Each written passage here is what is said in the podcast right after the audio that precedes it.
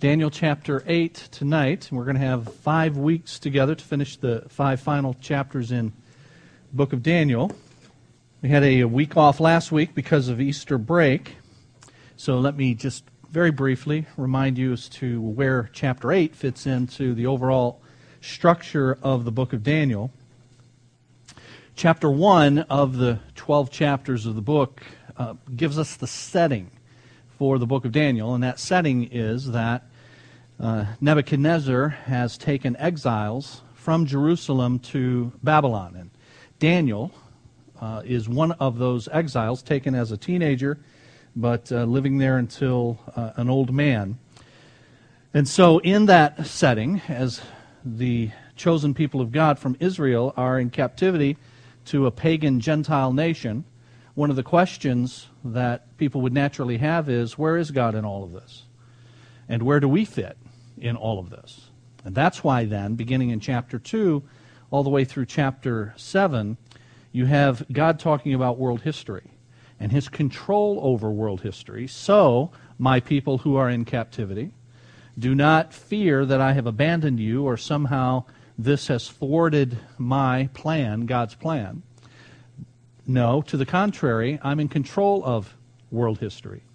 And God shows that control of world history beginning in chapter 2 by giving Daniel a vision of a great image, a statue, that predicts, prophesies the four world kingdoms that would rule, uh, rule, rule the world. The first of those is the uh, kingdom that Daniel and his associates were in captivity under, and that of Babylon and Nebuchadnezzar, and represented by a head of gold but then in that image that Daniel saw, he saw a chest of uh, a chest of silver and arms of silver. And that would be the successive world empire, the Persian, uh, the Medo-Persian, and then uh, Persian empire that would come after Babylon. And then a third world kingdom represented by uh, a belly and, and thighs of bronze.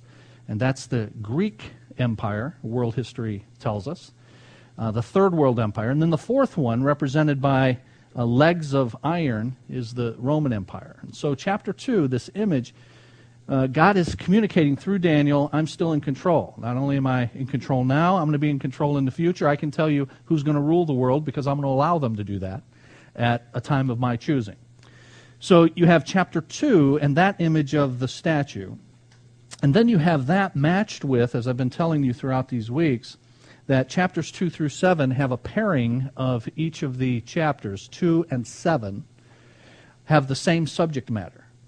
Chapter 2, as I've just described, Daniel's vision of the great image representing four world empires. But chapter 7, as we saw two weeks ago when we were together, Daniel has a, another vision regarding these four world empires, but this one is of four, four beasts. And each of these beasts is different, and each of them represents those same four world empires Babylon, Persia, Greece, and Rome. So, chapter 2, chapter 7 deal with the same thing. And then chapters 3 and 6 deal with the same subject matter as well, namely, uh, God's protection and deliverance of his people. So in Daniel chapter 3, you have uh, Daniel's three friends, Shadrach, Meshach, and Abednego, in the fiery furnace. Most of you know that, that story and how God miraculously delivered them from, from harm. That's matched to chapter 6, because in chapter 6 you have Daniel himself delivered from impending doom in the lion's den. So God gives his people who are in captivity this message of, I'm still in control, chapters 2 and 7. And I can deliver you anytime I want, any way I want. Uh, chapters 3 and, and 6. And he has one other thing to communicate in matching chapters 4 and 5, and that is that I can humble any ruler I want anytime I want. So in chapter 4, it's the humbling of Nebuchadnezzar. And in chapter 5, you have the humbling of his grandson, Belshazzar. So chapter 1 sets the, the scene, and then chapters 2 through 7, God is seeking to comfort his people who are in captivity saying, I'm still in control, I can deliver you, and I can humble any ruler that I have set up anytime I choose. Now, beginning in chapter 8, chapters 8 through 12, the focus is going to be not on world empires, They're still going to be mentioned, as we'll see in the first half of chapter 8. But the focus is now going to shift to Israel and God's plan for Israel. So you have these uh, couple of major sections of the book chapters 2 through 7, world history, and now chapters 8 through 12 on the future of God's chosen people and, and Israel. And so, with that, Daniel chapter 8 and verse 1.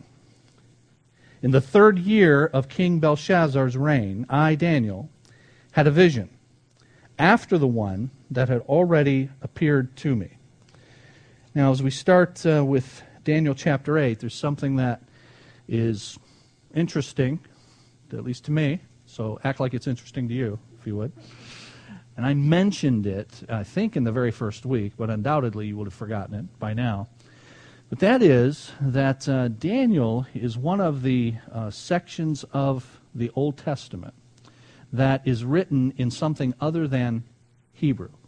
Most of our Old Testament's written in Hebrew, but there are just a few sections that are written in Aramaic. And part of Daniel is written in something other than Hebrew. It's written in Aramaic. So part of Daniel's in Aramaic, part of it's in Hebrew. Now, which part is, is which? Well, chapter 2 and verse 4, beginning in chapter 2 and verse 4, and all the way to the end of chapter 7 is written in Aramaic. And the first chapter is written in Hebrew.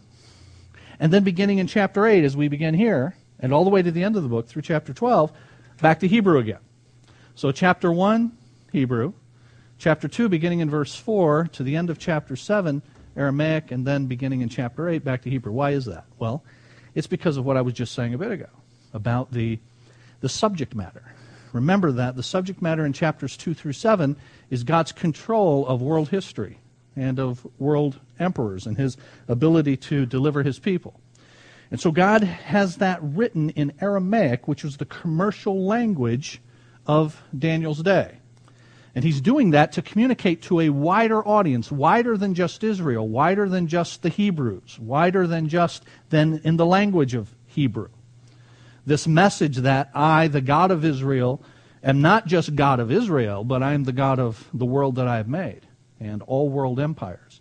And so, uh, purposely, choosing to have it penned in Aramaic to communicate that message that God's in control of the Gentile kingdoms of the world. You have the same kind of thing in Jeremiah. Um, Jeremiah was written mainly to Israel, as is the book of Daniel. But there's one verse in the entire book of Jeremiah, one verse, that instead of being written in Hebrew, is written in, uh, is written in Aramaic. It's Jeremiah chapter 10 and verse 11. And it says this You shall say to them, The gods that did not make the heavens and the earth shall perish from the earth and from under the heavens.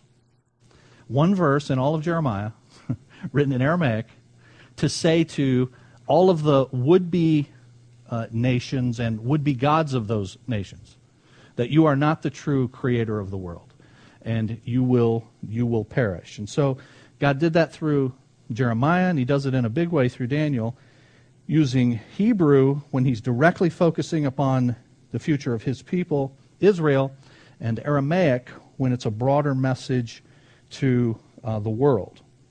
And so, first verse again, in the third year of King Belshazzar. Now, when is the third year of King Belshazzar? That is 551, 551 BC. And the situation in 551 BC under uh, Belshazzar is already ominous for the Babylonian Empire. You m- remember that Nebuchadnezzar's son, Nabonidus, and then Belshazzar, Nabonidus' son. So Belshazzar is uh, Nebuchadnezzar's grandson. And so you have Nebuchadnezzar succeeded by Nabonidus, and then Nabonidus allows his son to rule with him. And that's why you have Belshazzar called king of Babylon. But history also records that Nabonidus was king of Babylon. The reason is Nabonidus was really king, but he allowed his son Belshazzar to rule with him and delegate responsibilities to him, especially when Nabonidus would, would be away. which he was at the opening of Daniel chapter 8. Nabonidus is uh, away, he's in Arabia, and he's left uh, Babylon in the hands of his unworthy son, uh, Belshazzar. And so, uh, dark days ahead for, for Babylon, and the collapse of the Babylonian Empire is visibly imminent. Within one year, uh, Cyrus, the king of the Medo Persian Empire, that is going to uh, destroy Babylon in the year 539. But one year after Daniel chapter 8 begins, in 551 BC, one year after that, Cyrus is going to begin his work that is ultimately going to culminate in destroying the Babylon, taking over the Babylonian Empire. Now, uh, a year after, so 550 BC, uh, Cyrus uh, conquers the uh, army of Media uh, and conquers the Median Empire. And as he does that, then, for the next 10 years, uh, his, his armies are, are strengthened, the Medo Persian armies. And then ultimately in 539, they end up uh, conquering the Babylonian Empire. So this is what's on the horizon as Daniel chapter 8 opens. Belshazzar is, uh, is standing in his father Nabonidus' stead. It's 551 BC, but by 539 BC, the Babylonian Empire will be felled. And Daniel says in uh, verse 1, he says, I, Daniel, had a vision after the one that had already appeared to me. Now, what's the one that he's referring to that already appeared to him? It's the one in chapter 7, where he had a vision of these, these four beasts. Now, I have another one given to him two years after the one that was given in chapter 7. In verse 2, in my vision, I saw myself in the citadel of Susa, in the province of Elam. In the vision, I was beside the Ulai Canal. Now, what is all of what is that all about? Well, if you were to read the book of Ezekiel, another uh, prophetic book written during the time of, of exile while God's people are in captivity, you would find that uh, Ezekiel uh, was transported in a vision from Babylonia to, to Jerusalem. And now here's Daniel, even though he's still located physically in the same place, he has this vision of being transported to where he describes in, in verse 2, just like that of, that of Ezekiel. And in this vision, where Daniel's apparently, at least at this point, fully awake, you remember two weeks ago, chapter 7? He says he had a dream, and in his dream he saw visions of these beasts, and he describes them. So he's still seeing visions in both of them, but in the one he's, he's asleep in a dream and he's seeing these visions.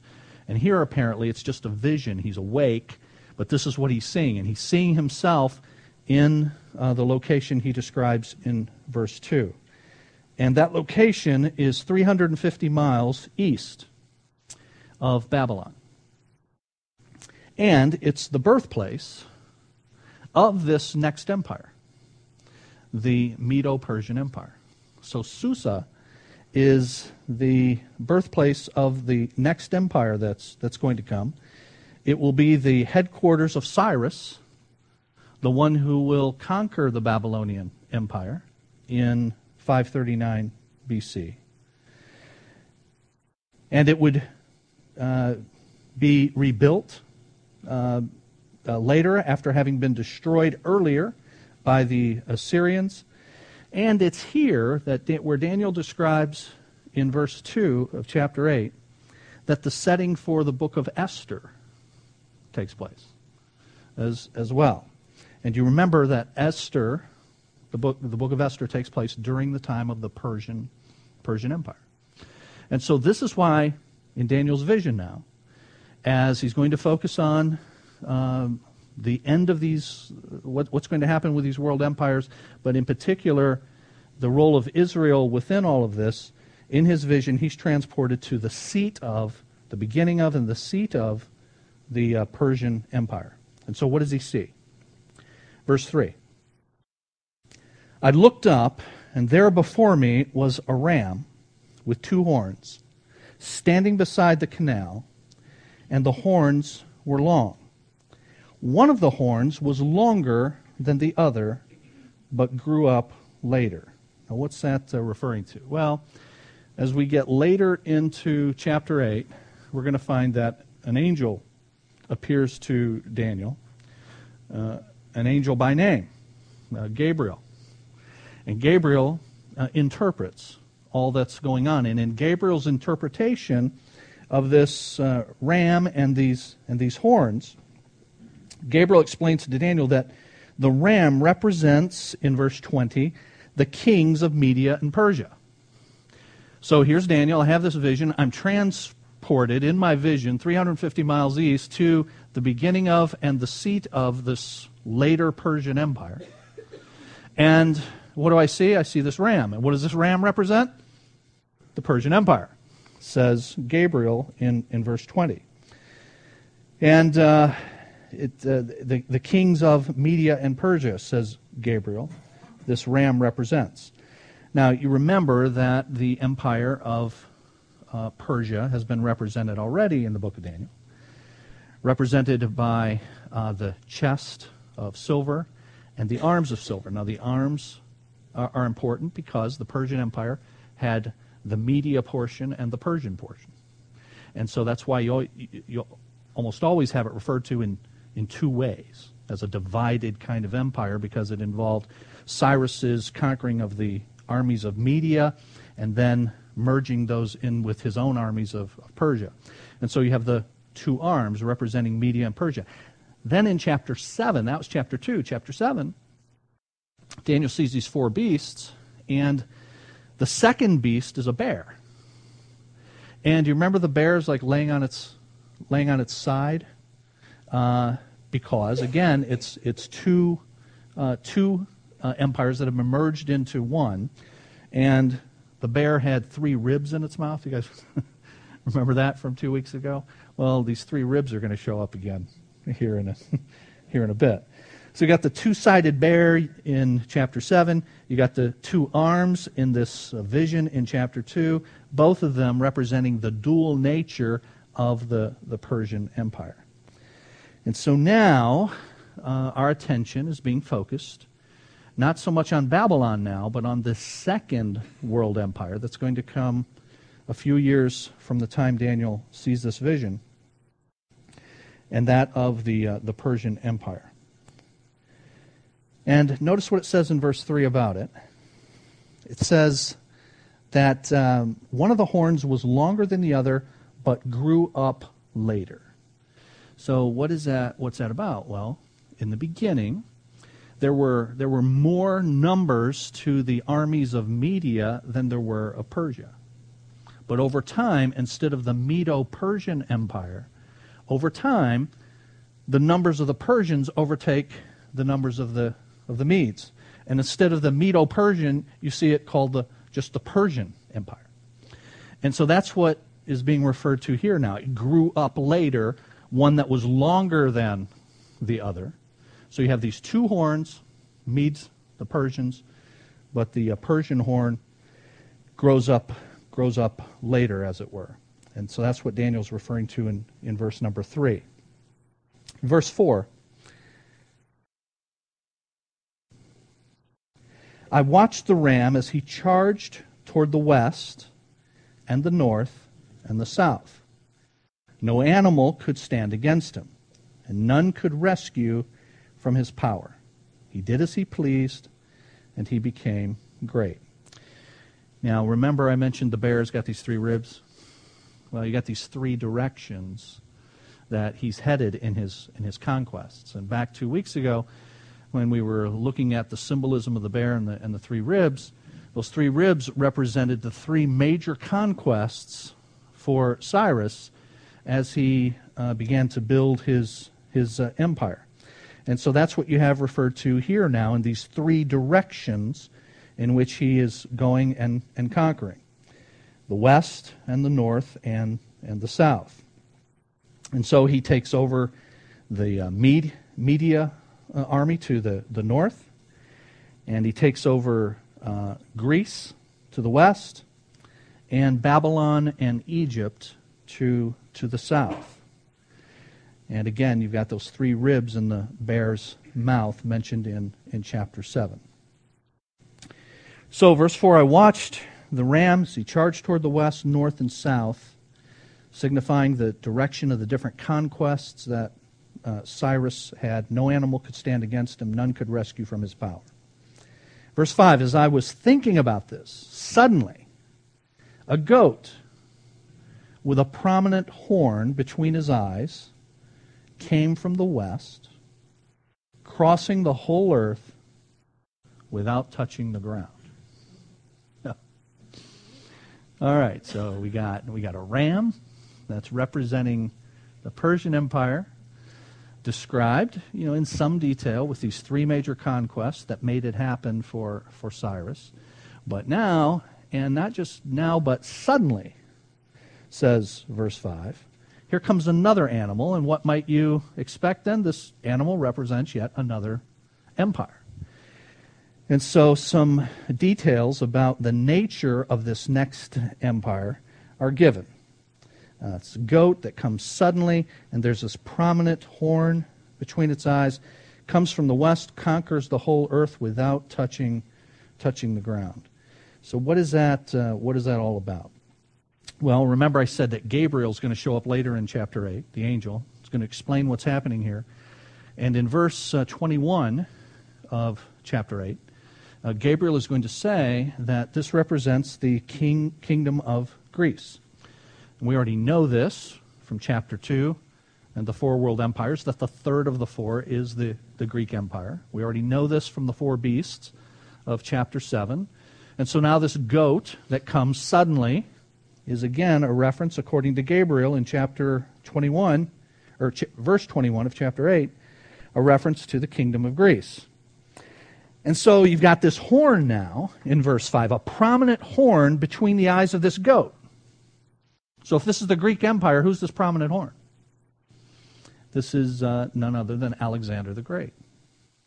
And so you've got this, this prominent horn between the eyes of this goat that represents the uh, Greek Empire and Alexander the Great, who established the Greek Empire. And it describes this goat as crossing the whole earth without touching the ground um, meaning he's moving fast. Verse 5 says, suddenly this happens. And we're going to review in just a bit the career of Alexander the Great.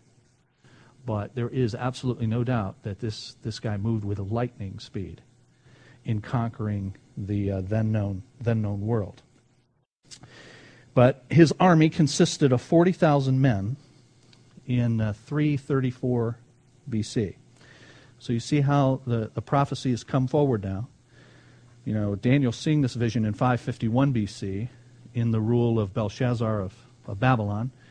He makes mention in uh, verses 3, uh, 2, 3, and 4 of the Persian Empire that begins in 539. And then in 334 BC, you've got Alexander the Great and he's got an army of 40,000 40, men. And he conquered the Persian Empire, did Alexander, all the way to the borders of India in an incredibly short period of time. And so without touching without touching the ground says the end of verse 5. He dies, does Alexander, at the age of 33 in 323 BC. So he's a young man, and in his young life, uh, he has conquered massive, as we will see, massive amounts of land and countries. So here's this goat, the Greek Empire, led by Alexander. Verse 6. He came toward the two horned ram I had seen standing by, beside the canal and charged at him in great rage. I saw him attack the ram furiously striking the ram and shattering his two horns. Okay, both sides of the, the empire. The ram was powerless to stand against him. The goat knocked him to the ground and trampled on him, and none could rescue the ram from his, from his power. And so Alexander has his first uh, victory in, as I said, 334 BC. And after he's taken all of Asia Minor, he then crushes the army of Darius III of the Medo uh, Persian Empire in northern Syria in 333 BC, the next year. And then the island fortress of Tyre along the Mediterranean fell after a seven month siege on the part of Alexander and his armies, and that was in um, 332 BC. And that same year, he conquered Egypt, 332 BC, conquers Egypt without even a battle.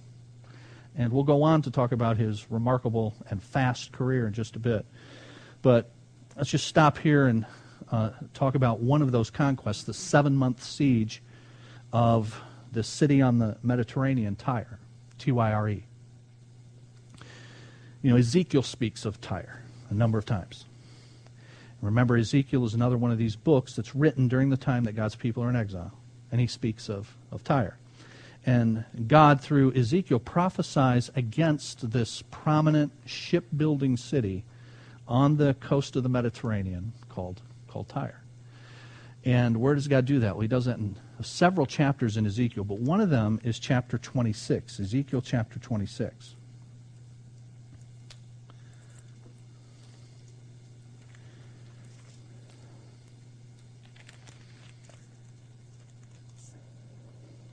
Verse 1. Ezekiel says, In the eleventh year, on the first day of the month, the word of the Lord came to me Son of man, because Tyre has said of Jerusalem, Aha, the gate to the nations is broken, and its doors have swung open to me. Now that she lies in ruins, I will prosper. Therefore, this is what the sovereign Lord says I am against you, O Tyre, and I will bring many nations against you like the sea casting up its waves. They will destroy the walls of Tyre and pull down her towers. I will scrape her scrape away her rubble and make her a bare rock. Out in the sea she will become a place to spread fish nets. For I have spoken, declares the sovereign Lord. Yikes, man, you are in trouble, Tyre. So here's God through Ezekiel giving this detailed prophecy against. And this is going to be fulfilled and was fulfilled through Alexander the Great. So history tells us what happened with Tyre. They're a, a shipbuilding city on the on the coast, the Mediterranean. And Alexander is with lightning speed going through the conquest, going through a number of conquests, and he's headed toward Tyre. And so what the people of Tyre do is they leave the coast, they take their ships and their stuff, and they go about a mile into the Mediterranean to an island that they call New Tyre. And Alexander can't get here. He's got no way. He's got no ships. He can't get out to us. So when Alexander and his army show up, they're out there going like this. And yet God says, you know, you're going to be cast out into the sea to become a place to spread fish nets. And your walls will be destroyed, your towers will be pulled down. So, lo and behold, here's Alexander. And Alexander, seven month siege, he tells his men, take down all the buildings in Tyre and throw them into the sea and build a causeway to get to these people. And you can Google Alexander's Causeway. and this is precisely what Alexander did. And so God's prophecy against Tyre, through the hand of this pagan guy, Greek uh, ruler and conqueror named Alexander, fulfills exactly what God said in Ezekiel chapter 26. So back to Daniel, Daniel chapter 8.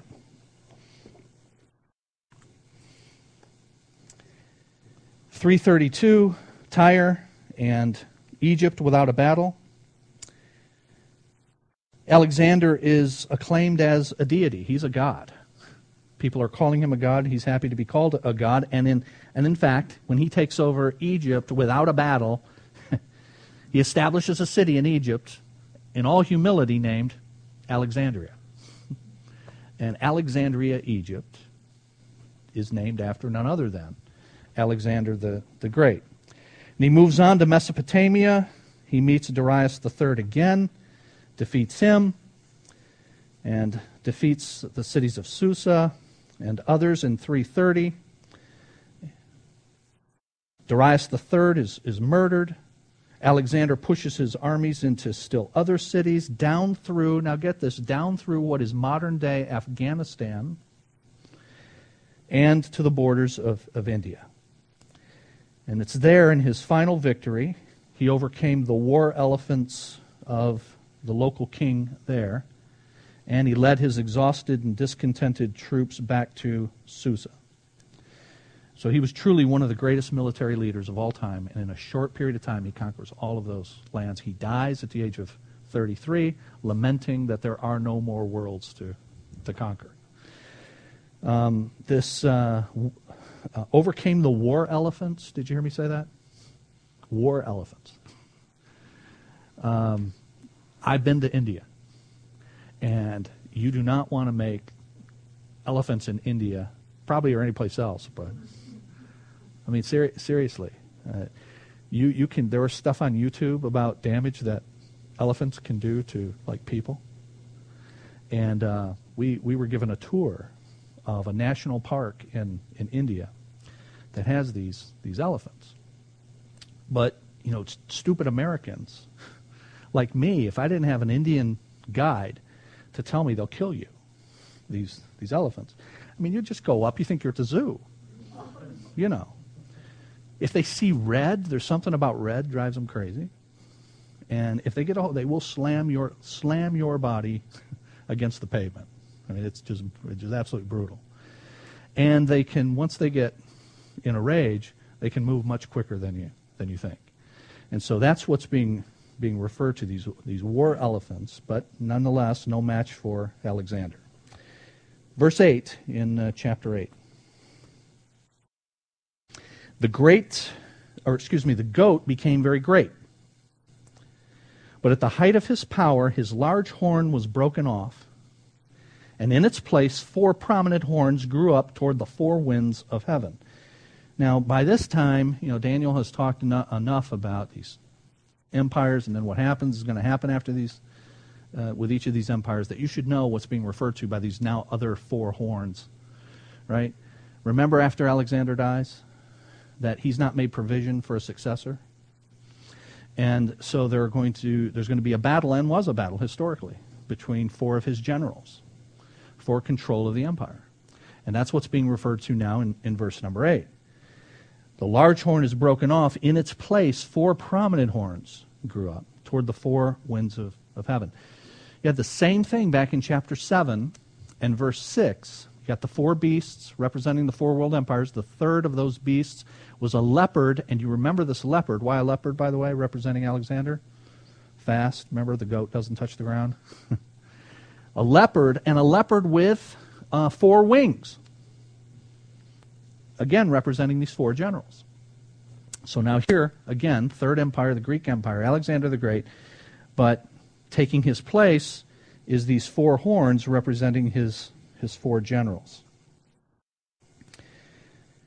Now, at this point, when Alexander dies, um, Alexander has carved out an empire of 1.5 million square miles. So from, um, from 334 BC to 323 BC when he dies, 1.5 million square miles of, of empire. And his, uh, he failed, though, in all of that to create a unified empire. No sooner was he dead than his generals start to quarrel over who's going to rule what. And the four leading uh, generals uh, took over different parts of different parts of the empire.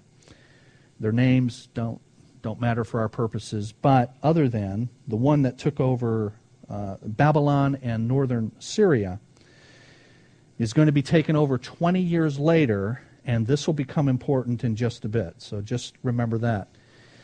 Alexander dies in uh, 323 BC at the age of 33. His four generals take over. One of those generals takes over the portion of his empire that is Babylon and uh, northern Syria. And that general is going to be taken over 20 years later, and that's going to show up in Daniel chapter 8 in just a bit. Verse 9. Out of one of them came another horn. So, out of one of them, out of one of who? These four horns, the four generals, out of one of them came another horn, which started small, but grew in power to the south and to the east and toward the beautiful land. Well, remember I said that uh, within 20 years, one of these four is going to be taken over, the one that took over Babylon and, and northern Syria. And sure enough, that, that happens. And uh, he's one of the first kings of the north that's referred to in chapter 11. We'll get to chapter 11 in a, in a few weeks. But this, this other horn takes over one of, one of the four. And um, uh, over a hundred years after this particular uh, general conquers one of the original four that took over Babylon and northern Syria, a hundred years after that, coming out of coming out of that dynasty, in that area, comes a king, uh, comes a uh, a king named Antiochus Epiphanes. And it's Antiochus Epiphanes that's being referred to here. Out of one of them came another horn, which started small but grew in power to the south, to the east, and toward the beautiful land. Chapter 11 calls this guy, Antiochus, a despicable person, as we'll see when we get to chapter 11. He was one of the uh, great persecutors of God's people of, of Israel. But according to verse 9, he grows exceedingly great. And so the, the reference point for what uh, Daniel says in verse 9 is, is Syria, because that's where this original of the four generals took over that portion of Alexander's empire. Twenty years later, he was taken over by another, and then one that followed uh, him a hundred years later now the reference point is still Syria, and so when it refers to the south and to the east and toward the beautiful land, it's from the standpoint of Syria. So the south is Egypt. And the east is the direction of what used to be the Medo Persian Empire. And then it says the beautiful land. What do you think the beautiful land is? That would be the promised land. That would be Canaan. That would be Palestine. And so Antiochus comes along and he takes uh, this vast amount of, of territory. But as we're going to see, what's most important about him is how he treats God's people. Verse 10. It grew until it reached the host of the heavens, and threw some of the starry hosts down to the earth and trampled on them. Yikes. Huh? well, sometimes this uh, stars or starry host in biblical symbolism are used two ways. Often used to refer to angels, uh, sometimes just used to refer to spiritual leaders.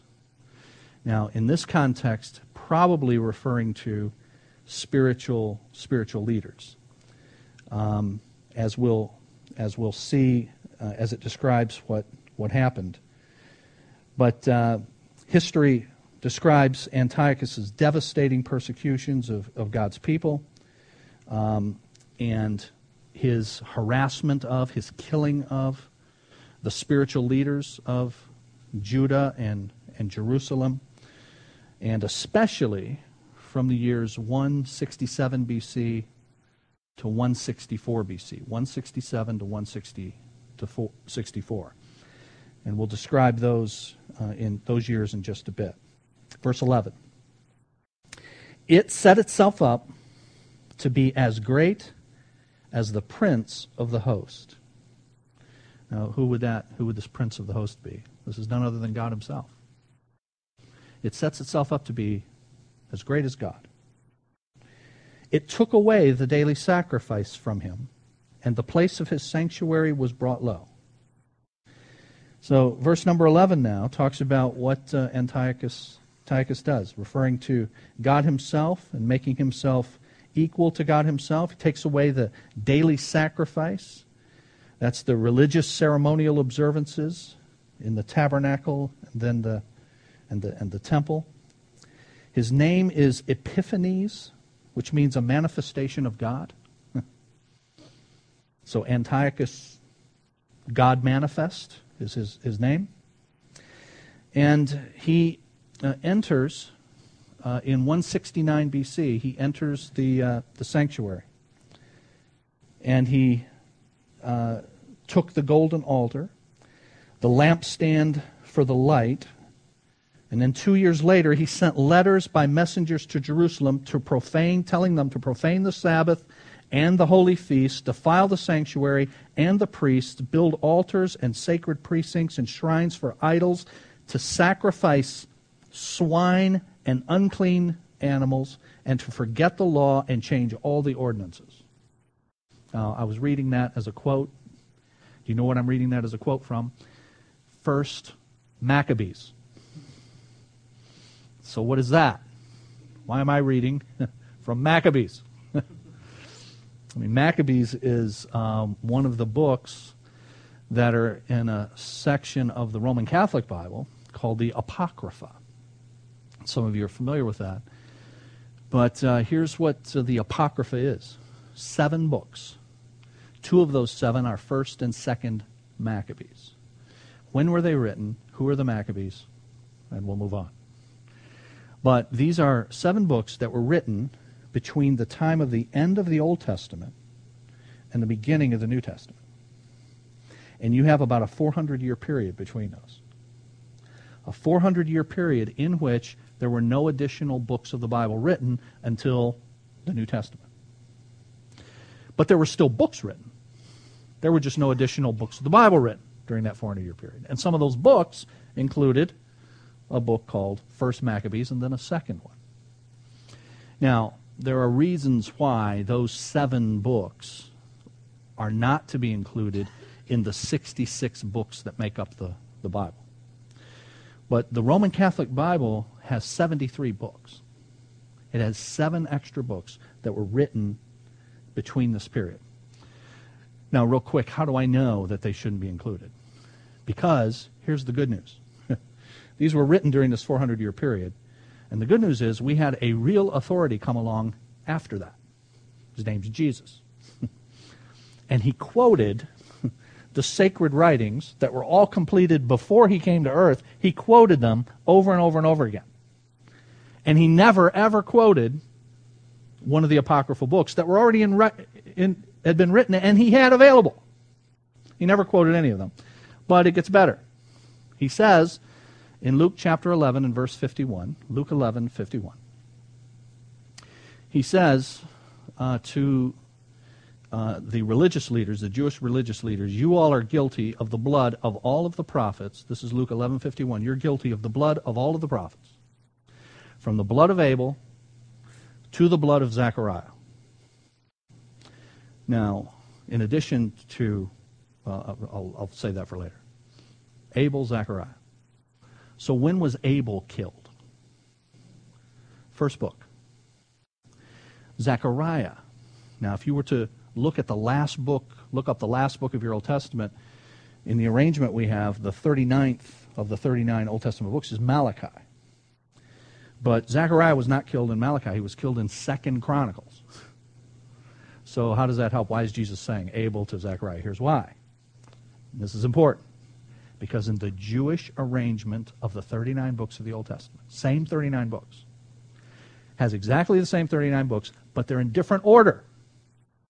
They start with Genesis, same way, but end not with Malachi, but guess what? Lo and behold, Second Chronicles. And so this is Jesus saying now, Jesus, who has these other seven books, including 1st and 2nd Maccabees and the entire Apocrypha, but he never quotes from them. And in fact, he says, You guys are guilty of the blood of all the prophets from Genesis to 2nd Chronicles, from the beginning to what? The end. And not this other junk. I mean other stuff. That was added later. They're not, they're not part of it. And in English, it's just kind of cool that Abel starts with an A and Zechariah starts with a Z. from beginning to end, from A to Z. you're guilty of all the blood of all the all the prophets. Okay? But first and second Maccabees are books that were written during that 400 year period, not part of the Bible, but nevertheless very valuable historically because they tell stuff that went on. And who are the Maccabees? Jacob Maccabeus uh, was a Jewish warrior who fought against Antiochus to recover the temple and the sacred articles. He and his family, the Maccabees, fought against them. And on uh, December 25th, 164 BC, they reclaimed the temple, did the Maccabees. And uh, sacrificed a lamb on the altar where three years prior, exactly three years prior, December 25th, 167 BC. Antiochus had offered a pig on the altar in the temple in Jerusalem. A sacrilege, right? So now the temple is reclaimed by the Maccabees, and they have a big celebration for eight days. And they light a candle every day. And that's still celebrated as Hanukkah.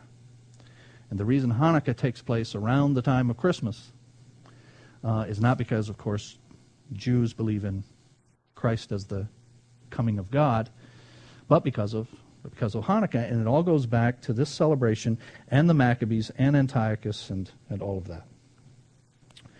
Verse 13. Then I heard a holy one speaking, and another holy one said to him, How long will it take for the vision to be fulfilled? The vision concerning the daily sacrifice the rebellion that causes desolation, and the surrender of the sanctuary and of the host that will be trampled underfoot. How long is all this going to take? He said to me, verse 14, it will take 2,300 evenings and mornings. Then the sanctuary will be reconsecrated. Well, the sanctuary was reconsecrated December 25, 164 BC. And 2,300 evenings and mornings, it's the Bible's way of saying 2,300 days. How do we know this? Because you've seen evening and morning were the first what? First day. You've seen that before in Genesis chapter 1. So this is referring to 2,300 days. And if you extrapolate back 2,300 days, you're at 170 BC, which is, which is when Antiochus uh, began his trampling of, um, of Jerusalem. In fact, Maccabees chapter 1 uh, says this Antiochus Epiphanes, in those days lawless men came forth from Israel and misled many, saying, Let us go and make a covenant with the Gentiles round about us. For since we separated from them, many evils have come upon us. This proposal pleased them, and some of the people eagerly went to the king. He authorized them to observe the ordinances of the Gentiles. So they built a gymnasium in Jerusalem according to Gentile customs. And they removed the marks of circumcision and they abandoned the Holy Covenant.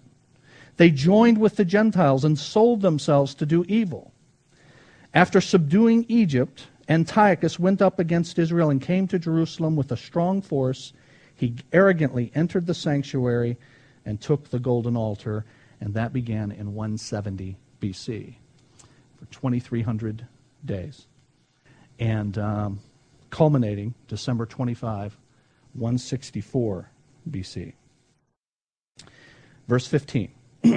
While I, Daniel, was watching the vision, trying to understand it, there before me stood one who looked like a man. And I heard a man's voice from the Ulai calling, Gabriel, tell this man the meaning of the vision. So you got one calling out and telling Gabriel what to do. Who tells Gabriel what to do? This would be this would be the Lord. So he hears the voice of one who is probably the Lord, and the voice is authorizing and commanding Gabriel to tell him, uh, tell Daniel, uh, what is what is meant, the meaning of, of the vision. Now, Gabriel. It says it's one who uh, looked like a man that's standing before Daniel. And uh, Gabriel's name, Gaver, is a Hebrew word which means, which means man. And if you add L to that, Gaver El, Gabriel, then it's man of God. And so that is, that is what Gabriel is called. That's what his, his name means.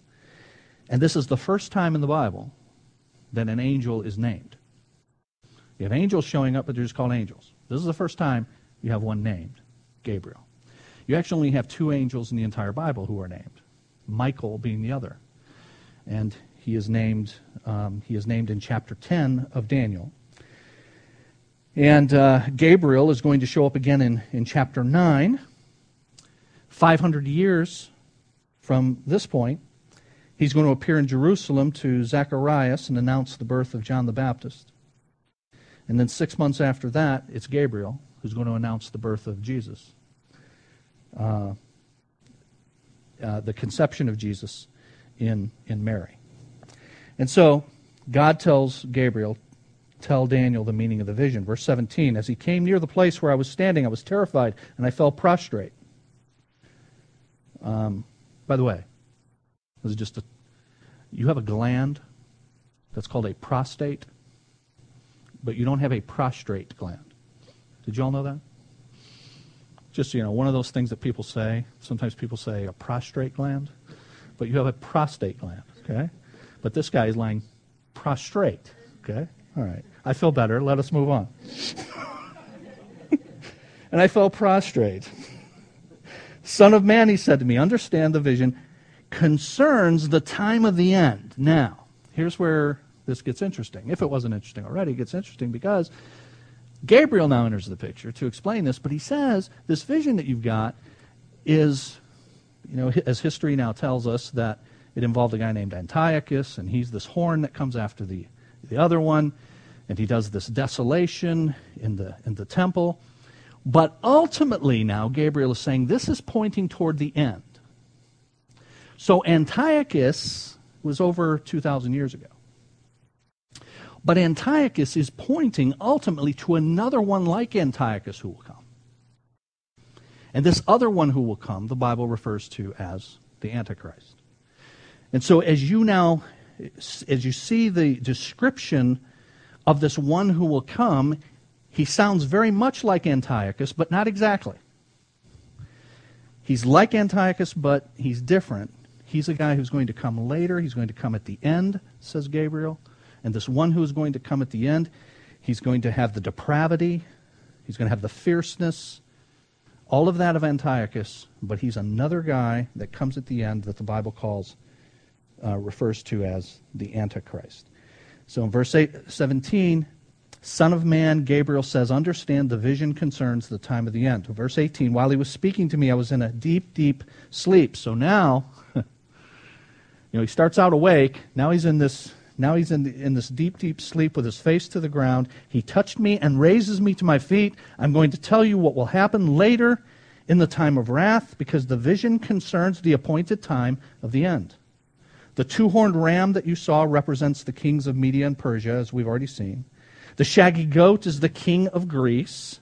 The large horn between his eyes is the first king. This is Alexander and the Greek Empire. The four horns that replace the one that was broken off represent four kingdoms that will emerge from his nation, but will not have the same power. That's the four generals and all of their, right? In the latter part of their reign, when rebels have become completely wicked, a stern faced king a master of intrigue will arise. He will become very strong, but not by his own power. He will cause astounding devastation, will succeed in whatever he does. He will destroy the mighty men and the holy people. He will cause deceit to prosper, consider himself superior. When they feel secure, he will destroy many, and he will take his stand against the prince of princes, God himself. Yet he will be destroyed. But notice, not by human power. So Antiochus was a real guy over 2,000 years ago. There's going to come, says Gabriel, at the time of the end, another like Antiochus, very much like him. But he will be different in that he's going to come later at the time of the end. And he will be destroyed, not like Antiochus was, by human power, but by the direct power of God, as will happen when Jesus returns at the Battle of Armageddon. The vision, verse 26, of the evenings and the mornings that has been given you is true, but seal up the vision, for it concerns the distant future. And so again, Gabriel is saying, you know, I've given you what's going to going to happen in world history, and then this is going to happen at the end of world history, in the distant future. And after all of that, I, Daniel, was exhausted and I lay ill for several days. And then I got up and went about the king's business. I was appalled by the vision. It was beyond my understanding. So, you know, God has given to Daniel a very detailed description of what's going to happen with world history and focused on how his chosen people, Israel, fit into that. And yet, at the end of all this, Daniel says, you know, I was a mess after this was over, and I still couldn't get my mind around it all. Now, how so? God gives him all his detail. How can he, you know, not get his mind around it? Well, last passage for us for tonight, 1 Peter chapter 1.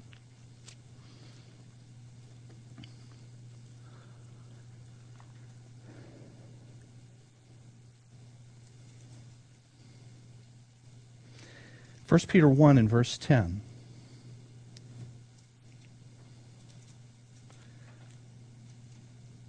Concerning this salvation, the prophets who spoke.